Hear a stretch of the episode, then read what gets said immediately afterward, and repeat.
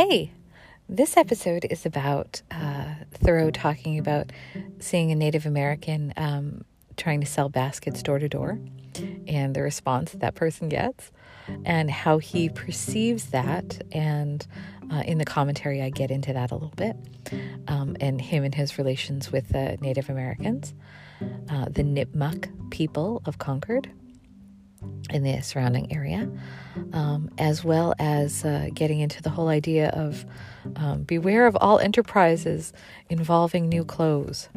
Um, so he he talks about weaving a basket, and he talks about capitalism, and frankly how he was a capitalist and was actually a very good business person, um, although he doesn't actually acknowledge it like that. But he goes on for two pages about all the things you have to do when you're in business, or if you're a writer, or if you're somebody who's trying to conduct the business of a uh, higher spiritual life um, at Walden Pond. So enjoy.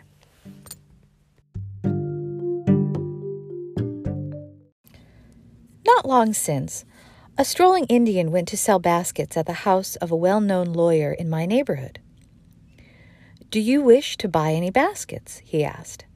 "No, we do not want any," was the reply. "What?" exclaimed the Indian as he went out the gate. "Do you mean to starve us?"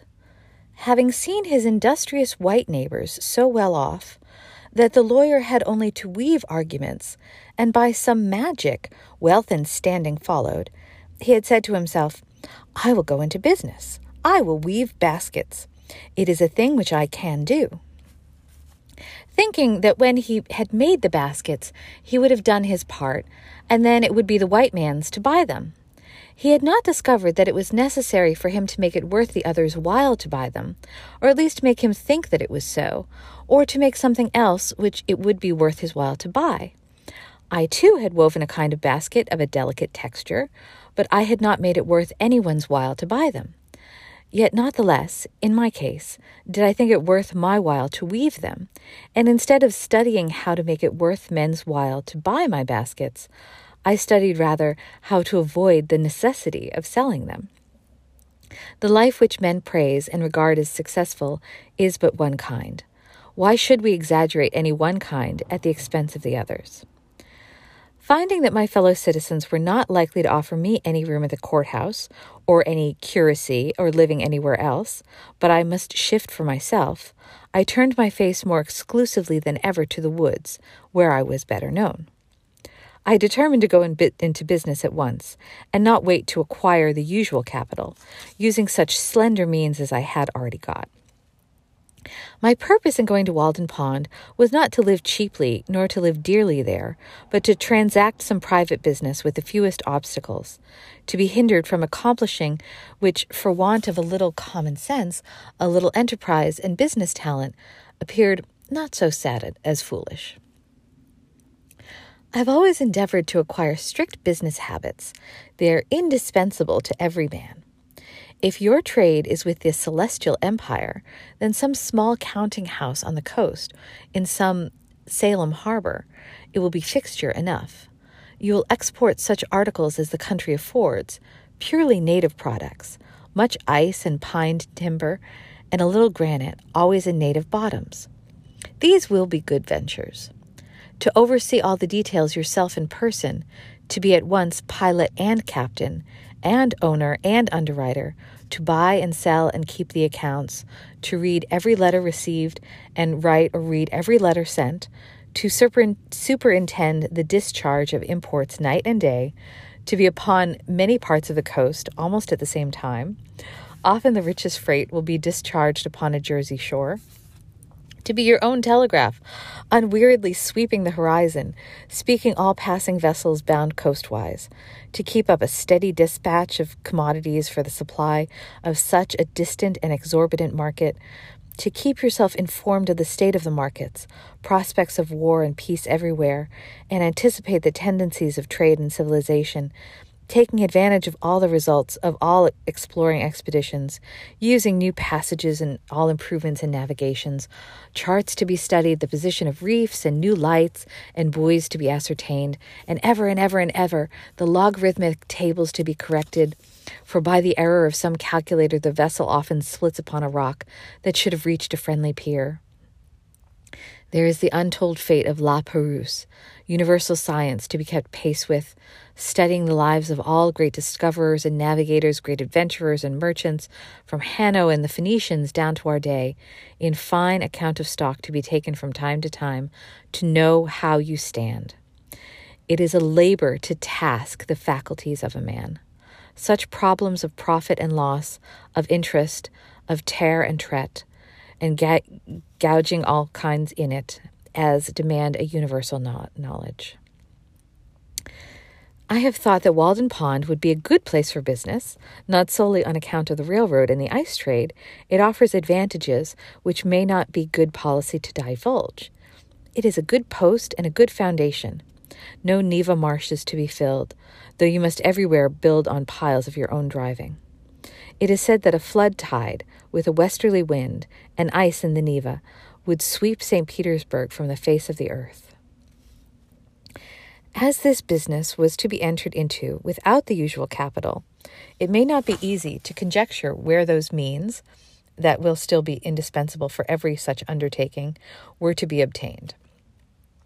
As for clothing, to come at once to the practical part of the question, perhaps we are led oftener by the love of novelty, and a regard for the opinions of men in procuring it, than by a true utility.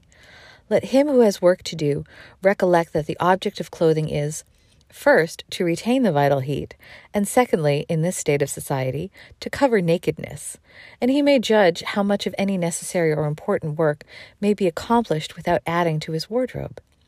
Kings and queens who wear a suit but once, though made by some tailor or dressmaker to their majesties, cannot know the comfort of wearing a suit that fits. They are no better than wooden horses to hang the clean clothes on. Every day our garments become more assimilated to ourselves, receiving the impress of the wearer's character, until we hesitate to lay them aside, without such delay in medical appliances and some such solemnity even as our bodies. No man ever stood the lower in my estimation for having a patch in his clothes. Yet I am sure that there is greater anxiety, commonly, to have fashionable, or at least clean and unpatched clothes, than to have a sound conscience. But even if the rent is not mended, the worst vice betrayed is improvidence. I sometimes try my acquaintances by such tests as this. Who could wear a patch, or two extra seams only, over the knee? Most behave as if they believe that their prospects for life would be ruined if they should do it. It would be easier for them to hobble to town with a broken leg than with a broken pantaloon. Often, if an accident happens to a gentleman's legs, they can be mended, but if a similar accident happens to the legs of his pantaloons, there's no help for it. For he considers not what is truly respectable, but what is respected. We know but few men, a great many coaches, coats and bre- breeches. Dress a scarecrow in your last shift, you standing shiftless by, who would not soonest salute the scarecrow. Passing a cornfield the other day, close by a hat and coat on a stake, I recognized the owner of the farm. He was only a little more weather-beaten than when I saw him last. I have heard of a dog that barked at every stranger who approached his master's premises with clothes on, but it was easily quieted by a naked thief. It is an interesting question how far men would retain their relative rank if they were divested of their clothes. Could you, in such a case, tell surely of any company of civilized men which belonged to the more respected class? When Madame Pfeiffer, in her adventurous travels round the world from east to west, had got so near home as Asiatic Russia, she says that she felt the necessity of wearing other than a traveling dress when she meant to meet the authorities, for she was now in a civilized country where people are judged by their clothes, judged of by their clothes. Even in our democratic New England towns, the accidental possession of wealth and its manifestation in dress and, and equipage alone obtain for the possessor almost universal respect. But they who yield such respect, numerous as they are, are so far heathen and need to have a missionary sent to them, Besides, clothes introduced sewing, a kind of work which you may call endless. A woman's dress, at least, is never done. A man who has at length found something to do will not get a new suit to do it in. For him, the old will do. That has lain dusty in the garret for an indeterminate period. Old shoes will serve a hero longer than they have served his valet, if a hero ever has a valet. Bare feet are older than shoes, and he can make them do. Only they who go to soirees and legislative halls must have new coats, coats to change as often as the man changes in them. But if my jacket and trousers, my hat and shoes are fit to worship God in, they will do, will they not? Whoever saw his old clothes, his old coat, actually worn out, resolved into its primitive elements, so that it was not a deed of charity to bestow it on some poor boy, by him perchance to be bestowed on some poorer still, or shall we shall we say richer, who could do who could do with less? I say, beware of all enterprises that require new clothes, and not rather a new wearer of clothes. If there is not a new man, how can the new clothes be made to fit? If you have any enterprise before you, try it in your old clothes. All men want, not something to do with, but something to do, or rather something to be. Perhaps we should never procure a new suit, however ragged or dirty the old, until we have so conducted, so enterprised, or sailed in some way, that we feel like new men in the old, and that to retain it would be like keeping new wine in old bottles. Our molting season, like that of the fowls, must be a crisis in our lives. The loon retires to solitary ponds to spend it. Thus also the snake casts its slough, and the caterpillar its wormy coat, by an internal industry and expansion, for clothes are but our outmost cuticle and mortal coil. Otherwise we shall be found sailing under false colours, and be inevitably cashiered at last by our own opinion, as well as that of mankind.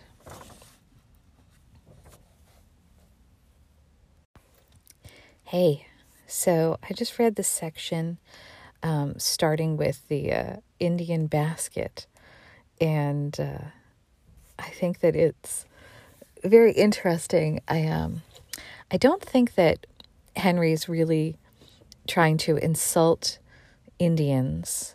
He's sort of trying to make a larger point about um, being an artist or a writer, because I feel like he's using the metaphor of business um, to, um, you know, to sort of say, like, this is what I've learned.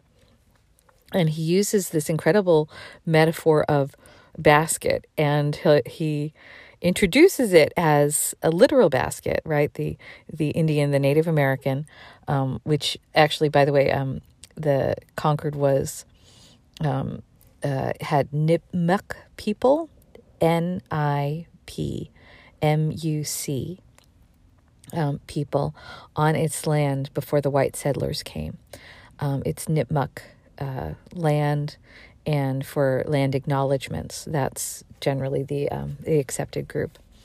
Um, but there were many other tribes in Massachusetts um, in the area. So I'm not sure actually which tribe this person belonged to. There weren't a lot of Native Americans in Concord at Henry's time. Um, he did meet some. He went to Maine. He actually hired uh, a gentleman named Joe Polis in Maine um, to take him on a uh, Um, a, a long um, uh, camping um, trip up the river in Maine. Um, and there's documentation on that. Joe Polis is his name if you want to do that kind of research. Um, and and also Thoreau's whole relationship with um, Native Americans is generally one of, you know, the idea of the noble savage. And, uh, you know, rather than any actual impressions or Um, you know, people that he, like, he didn't really seek out the community. There were um, uh, Mashpee people um, in Cape Cod, as there still are today, and they're still fighting to hang on to their land. Um, when I was a kid, we would go to the beach, and there was a gentleman who was taking money um, for the cars to park. And I remember my father, um, you know, sort of making a point of, you know, there was one day when we we went to that guy, paid him our money, and he said, today is the last day that I'll be collecting money. Tomorrow the government is taking this over.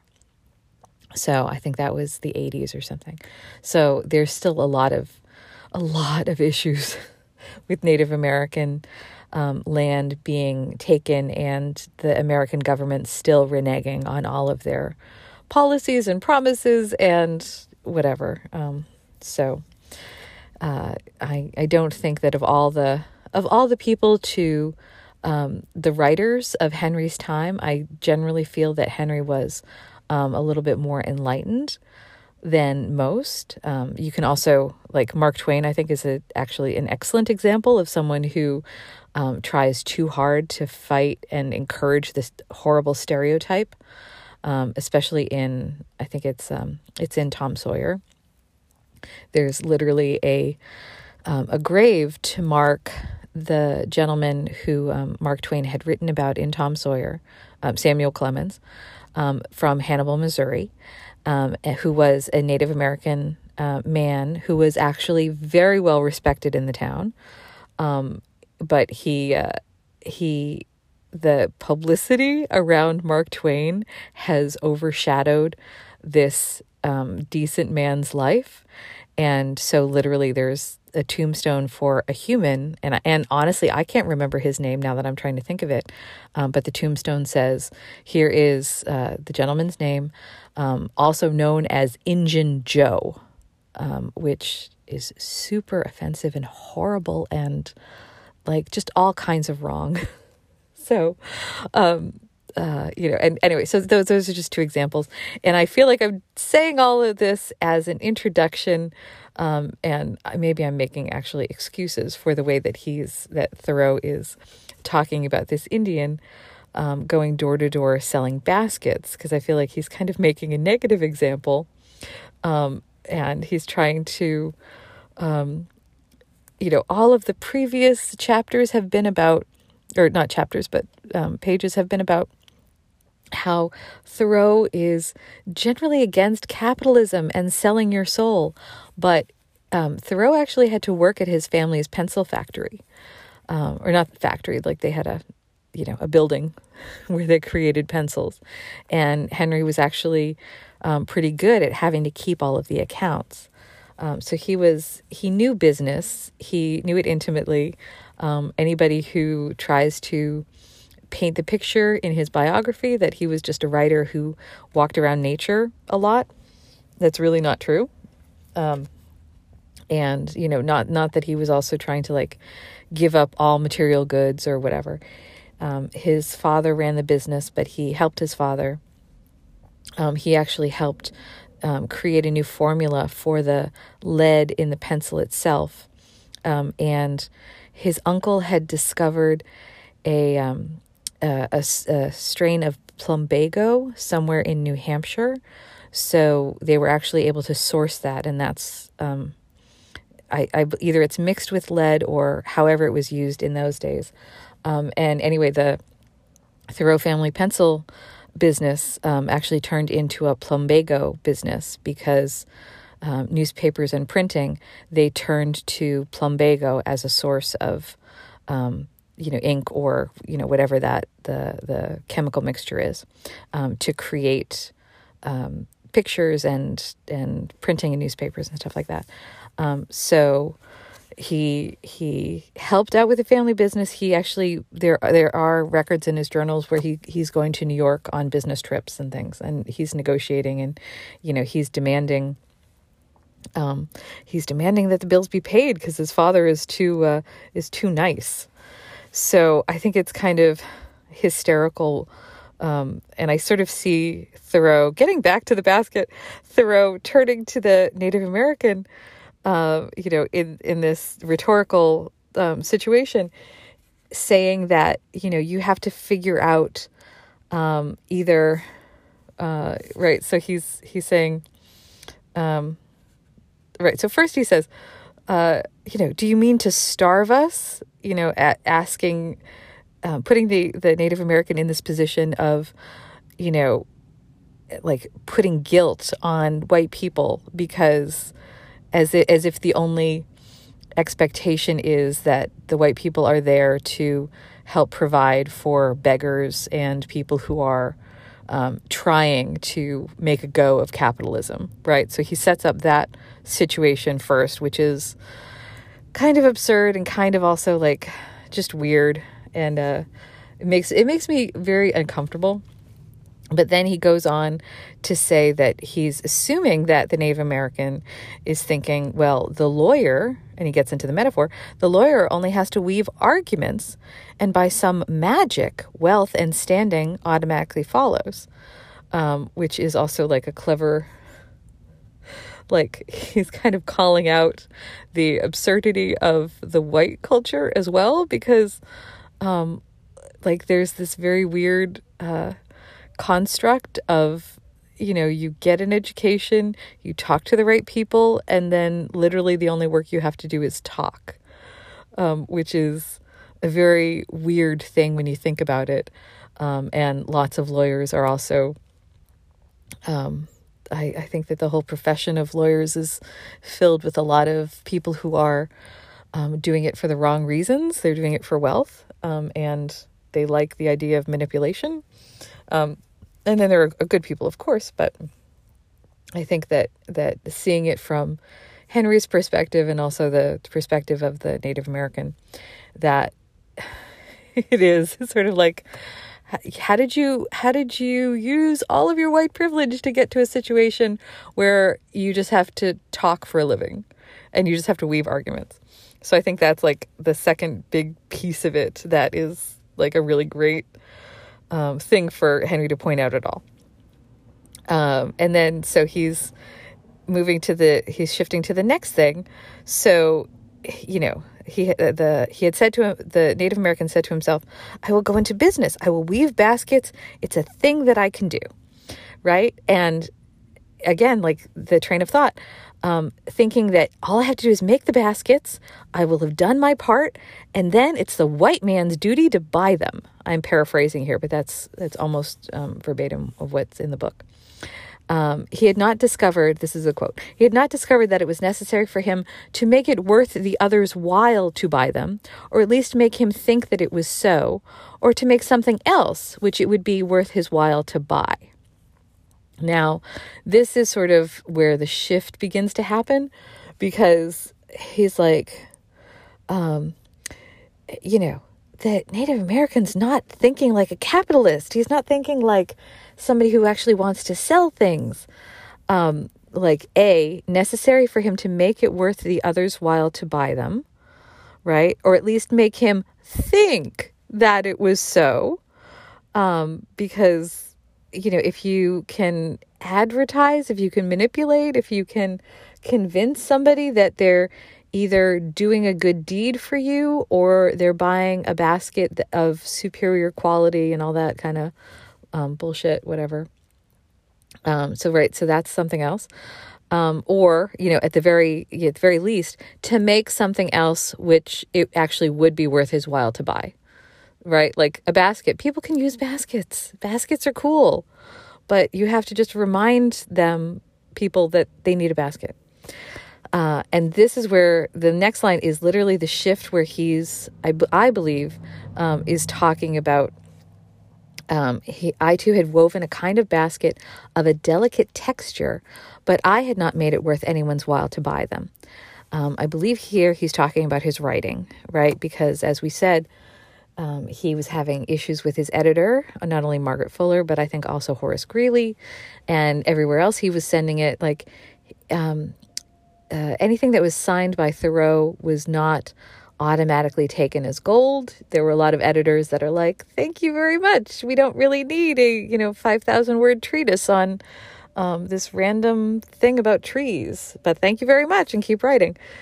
So he's kind of talking about like all of the stuff that he's worked on, um, and he hasn't, you know, and he's sort of calling out, you know, he's like, well, I, I created things and I wasn't thinking about convincing people. I wasn't thinking about talking people into it or whatever. So again, like playing on Lawyers know how to do this. There are people, there are other writers who know how to do it, right? Like Mark Twain was great at convincing people to buy his stuff. Uh, he literally knew, so Samuel Clemens literally understood the power of persona, so that as soon as anybody, a publisher, saw the words Mark Twain on a submission, he would be like, yeah, of course I want to publish this. And Thoreau, Thoreau didn't get that. So all like... Um, Thoreau and Twain had never actually met. Um, Thoreau died in uh, sixty-two, and that's literally, uh, um, like that summer is essentially the summer when Samuel Clemens um, started publishing as Mark Twain. So I always think that that's a really interesting thing. So I feel like Mark Twain is kind of a generation um, after Thoreau, and and Thoreau is sort of one of the first great thinkers of America. So this is this is kind of just the progression of. Um, of, you know, American, American literature right here. Um, and so to continue, um, right. Yeah. Okay. So I had not made it worth, worth anyone's while to buy them, yet not the less in my case did I think it worth my while to weave them. And instead of studying how to make it worth men's whiles to buy my baskets, quote unquote, I studied rather how to avoid the necessity of selling them. Because selling them is degrading. It's hard. The life which men praise and regard as successful is but one kind. Why should we exaggerate any one kind at the expense of the others? Um, so then he, he's like, and kind of because of all this, I gave up. And, and this is a joke. I turned my face more exclusively than ever to the woods, where I was better known. Like, better known by who? The chipmunks? Yes. The squirrels? Yes. He's like, these are my friends. I determined to go into business at once and not wait to acquire the usual capital using such slender means as I had already got. Uh, my purpose in going to Walden was not to live cheaply nor to live dearly there, but to transact some private business with the fewest obstacles. Um, you know, like I wanted to go to write and meditate and hang out in nature and like, and not have to worry about this, this public exchange. Um, to be hindered from accomplishing, which for want of a little common sense, a little enterprise and business talent, appeared not so sad as foolish. All right. And then the next like two pages is kind of hysterical because this is just this extended metaphor of um, if your trade is with the Celestial Empire, um, you know, he's, he's, He starts, yeah, he, so he starts with, I've always endeavored to acquire strict business habits. They are indispensable to every man. Um, you know, everybody should understand what business is. And if you're going to be somebody, and this is, this is getting to the, like, pull yourself up by your bootstraps, you have to understand the rules of the game. Um, but he's, He's he's saying, like, even if your trade is with the Celestial Empire, right? Um, and, you know, some small counting house on the coast, some Salem Harbor. Salem was a, a big deal town, um, not just for the witch trials, but Nathaniel Hawthorne had worked there as a um, um, a, a trade, uh, uh, like accountant. What is it? A uh, uh, he collected taxes on all of the, the ships and stuff. Um, and they were friends. Um, so anyway, so he, he makes this, he does like two pages of all of these things that you have to do, that you have to account for all of these little things, to read every letter received, to write or read every letter sent, all of these things. And this is essentially the description of Um, what it's like to sort of create your own business. And he's, he's doing it, I think, as a little bit of a joke, as a little bit of a, um, you know, you have to, you have to be aware of what business is. And he's literally listing everything out, but he's also saying, this is the, this is the stuff you have to do, even if you are an artist or a writer, um, you know, or even if you're just a private person, a private philosopher, you still have to understand Um, all of the extent of what your of what your business is, and you know you can't just um, you can't just exist, but you have to make sure that you're dotting all your I's and crossing all your T's, um, and just just for me, speaking personally, I felt like as I was reading this, this really speaks to me. I um I used to work in a very uh, corporate world. I used to deal with business. I understand business. Um, I actually have an M B A. I, I understand it. Um, I don't like that world. I I never did. I don't really. My, I feel like my character just doesn't suit it. Um, but now that I'm out of it, I'm actually trying to um, build a. I don't know. I don't know if it's a brand or just a new. Um, I, am I? An, I'm a playwright. I'm an author, or I want to be an author of books. I'm an author of like short stories and things like that. Um, you're building. Again, this is like. Is it a brand? Is it a persona? Um, I'm working on a Facebook group, the Transcendentalists twenty twenty-one, where we're reading through all of the works of the Transcendentalists, um, or at least I've selected twelve authors. Um, but as the social media world allows, there are so many posts that cover everybody else, and abolition and equality and um, feminist rights and um, Native American rights. And I wanted, I'm bringing in um, voices of Native Americans, and, and it's, it's a, a really amazing me how diverse and incredible this whole world is. And instead of having to edit things out like you would if you're preparing a book, I actually love the idea of um, bringing more people in, right? And not just historical figures, but also other historians, and trying to get their perspective. And because at the same time, I'm a student as well. So I feel like I'm creating a community. I, I and and I don't know that this is going to bring in money, but I'm still trying to be as careful about how I'm constructing this so that it's going to benefit the project and the idea of transcendentalists and all of these things. Um, but it's a big deal trying to just handle all the details of making sure that, um, that the podcast goes out, that there are different posts every day. Um, I'm also taping a video series, and how am I booking guests, and am I following up? And so all these things. So I feel like he's, he's sort of, um, as I was reading this, I was like, yes, you have to do everything um, to just to track yourself and your mind as a reader, as a writer, as an artist, as somebody who you think you're not in business, but you are in business, um, which I think is a really great and kind of difficult point to um, collapse and condense and articulate. And I feel like he's... He's doing it really well. Um, but anytime a writer chooses to do two pages where I don't know if it's just like one long sentence, because it's a lot of, it's a lot of semicolons. Um, and you know, he, he risks losing his, uh, his readers. Um, but I think he's also, um, just trying to list out everything that he's, uh, he's thinking of. I have thought that Walden Pond would be a good place for business, not solely on account of the railroad and the ice trade. It offers advantages which may not be good policy to divulge. Um, it's a good post and a good foundation. Um, and although you have to build your own stuff inside of Walden Pond, which is what he did, build your own, build your own house there. Um, And so a mention about the railroad and the ice trade. So the railroad was actually being built while he was there. Um, and it, it was, so he was there for two years, two months and two days. Um, and now that I'm talking about it, he, he did hear the trains going by. I'm not sure when the first trains actually went through Concord, but it was right around his time. And I know that there were, um, workers, um, building the tracks nearby.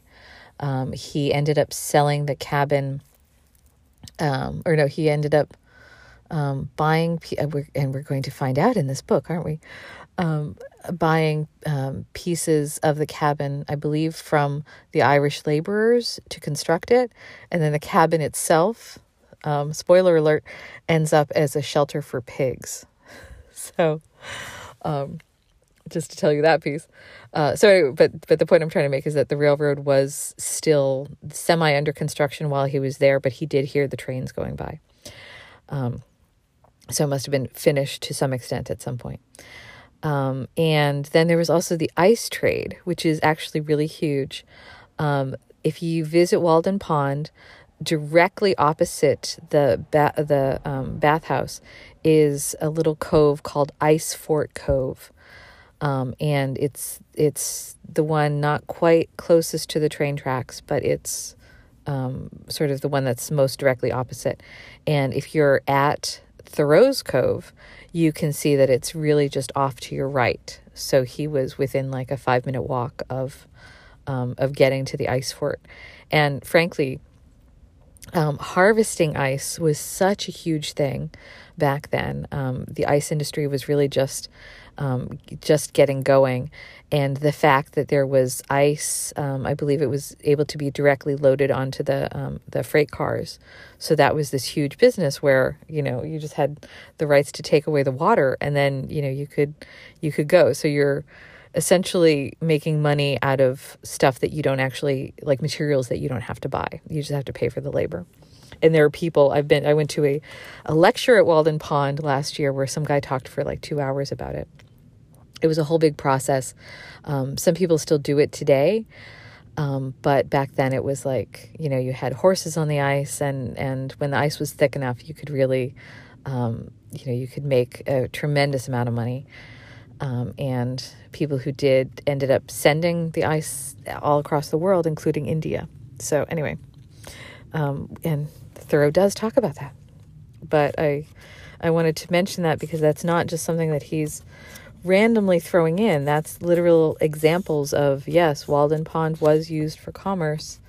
Um, also, Walden Pond, I hate to tell you this, was used as an amusement park a little bit after um, Thoreau left. Um, he, well, not, not a little bit, um, he, at the, I want to say at the end of the eighteen hundreds. Um, but there were, there was like a horse, uh, a dog racing track, and there were, um, buildings and structures. And there's a, um, there's a lovely picture from the literally from somebody standing like at the, uh, um, at the train tracks. Um, and there's a, there's a little sign that says Walden. Um, and you see Walden, and then you see all these other, like, people just came for the day, and, um, you know, it's a, that's a whole other topic, but it's, it's part of Walden history. I think it, it came down, um, I think in the early nineteen hundreds. So it wasn't, it wasn't like that for a while. Um, when I was growing up, there was a cement, um, uh, diving dock on the main beach, which I haven't seen a lot of pictures of because I don't think they want to encourage that kind of documentation. Um, but Walden has been used actually for a lot of, um, a lot of things, because honestly, it's a great place to swim, and it's a great place to be during the summer. And as a person who grew up twenty minutes away, I was there so much during my, like every summer of my life. So, um, don't think of it as the, or you, you don't have to think of it as a holy place where, you know, the, the water is, you know, so great that it can't be touched. It's constantly in use. And um, it was actually used by the Native Americans um, as a holy place as well. Um, but it's also a place for recreation. Um, anyway, so the then he gets into this whole clothing section. All right, so let's talk about the clothing. Um, and I think the clothing part is kind of fun. Um, especially his, his whole thing of like, let him who has work to do recollect that the object of clothing is first to retain the vital heat. That's the whole point of clothes, right? Uh, to protect the body. And secondly, in this state of society, it's to cover nakedness. Um, and he may judge how much of any necessary important work may be accomplished without adding to this wardrobe. Uh, kings and queens, right, who wear a suit but once, um, except for emperors that have no clothes. Ha ha ha. Um, and really, so he gets into this whole thing of like, why is it so bad to have a patch in your clothes? Why is it so bad to like not be comfortable?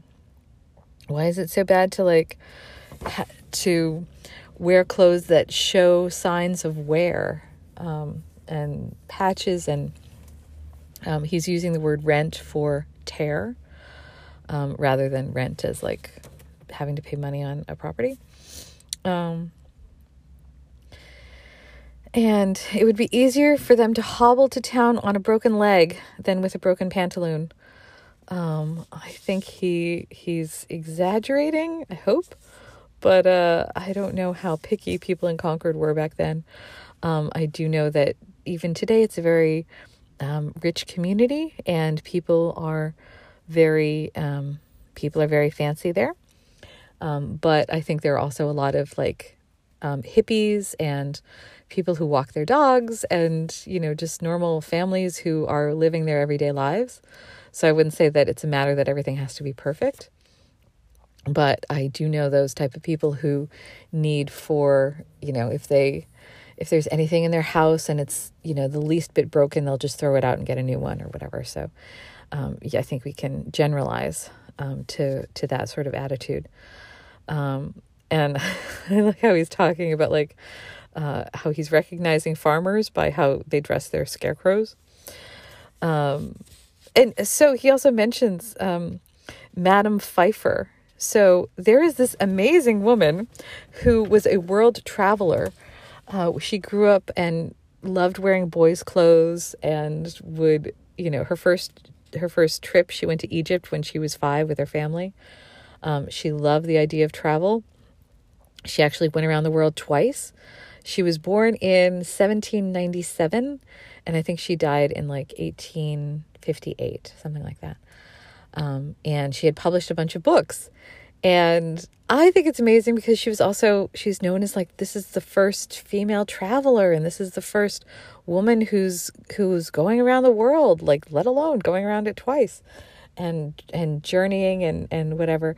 And so Thoreau is often very proud of never really leaving Concord for an extended amount of time, um, for the most part, and sort of seeing the world through Concord. Um, and I wonder if there, um, probably when he's writing this, there's a little bit of wanderlust, um, you know, as I'm sure there is with anybody who sort of sticks with their hometown. Um, but he's, he, so he's obviously read her or he knows of her. Um, but I think it's interesting. The only piece that he actually talks, talks about when he's referring to her is when she's talking about clothes.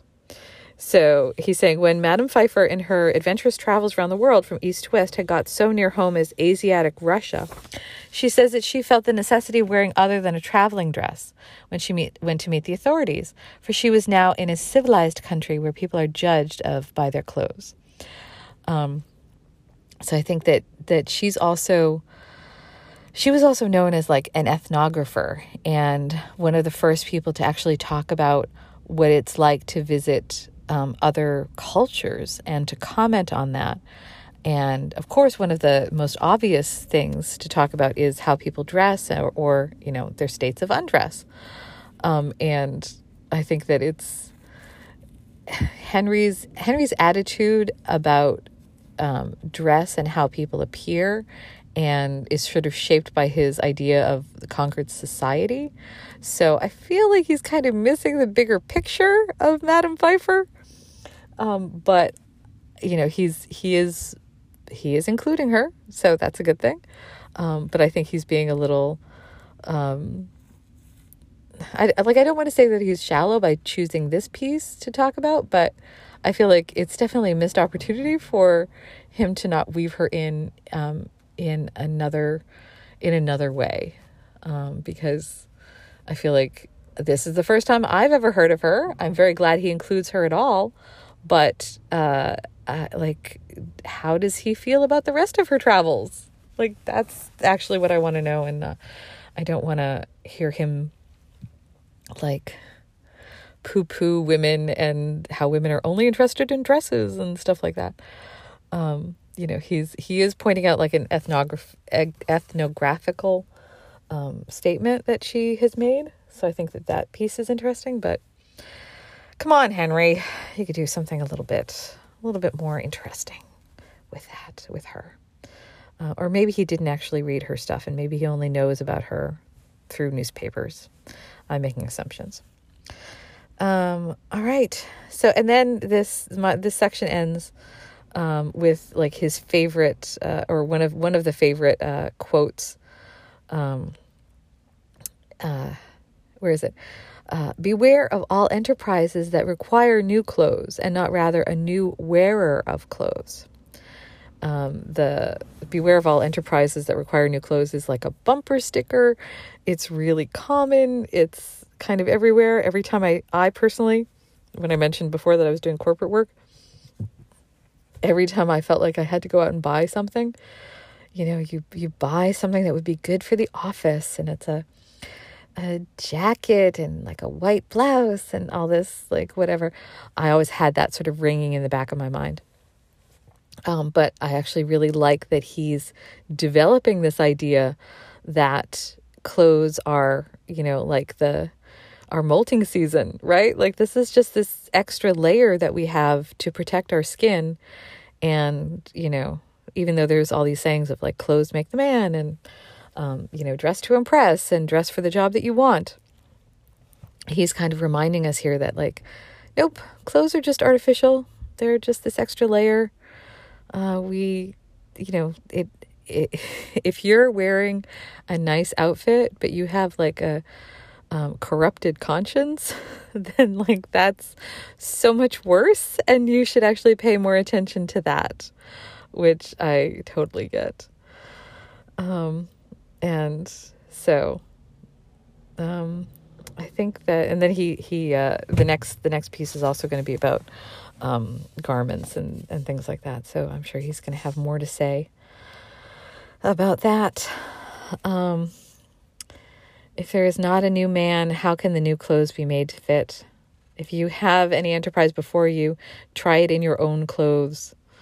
Um, all men want not something to do with, but something to do, or rather something to be.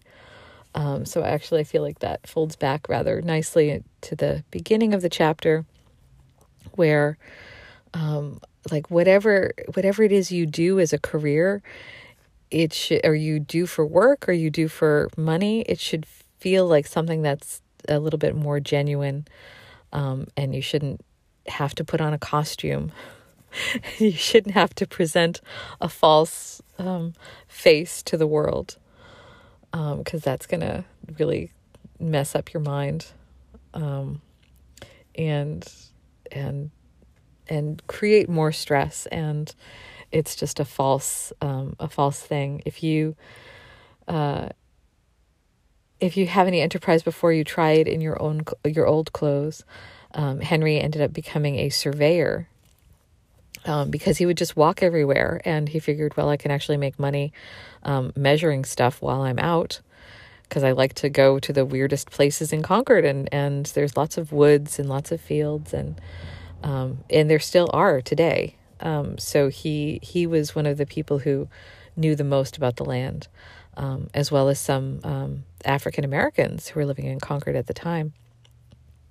Uh, Brister Freeman was known as one of the people who knew Concord, and he was a formerly enslaved person, um, and he had a house Um, near uh, Walden Pond.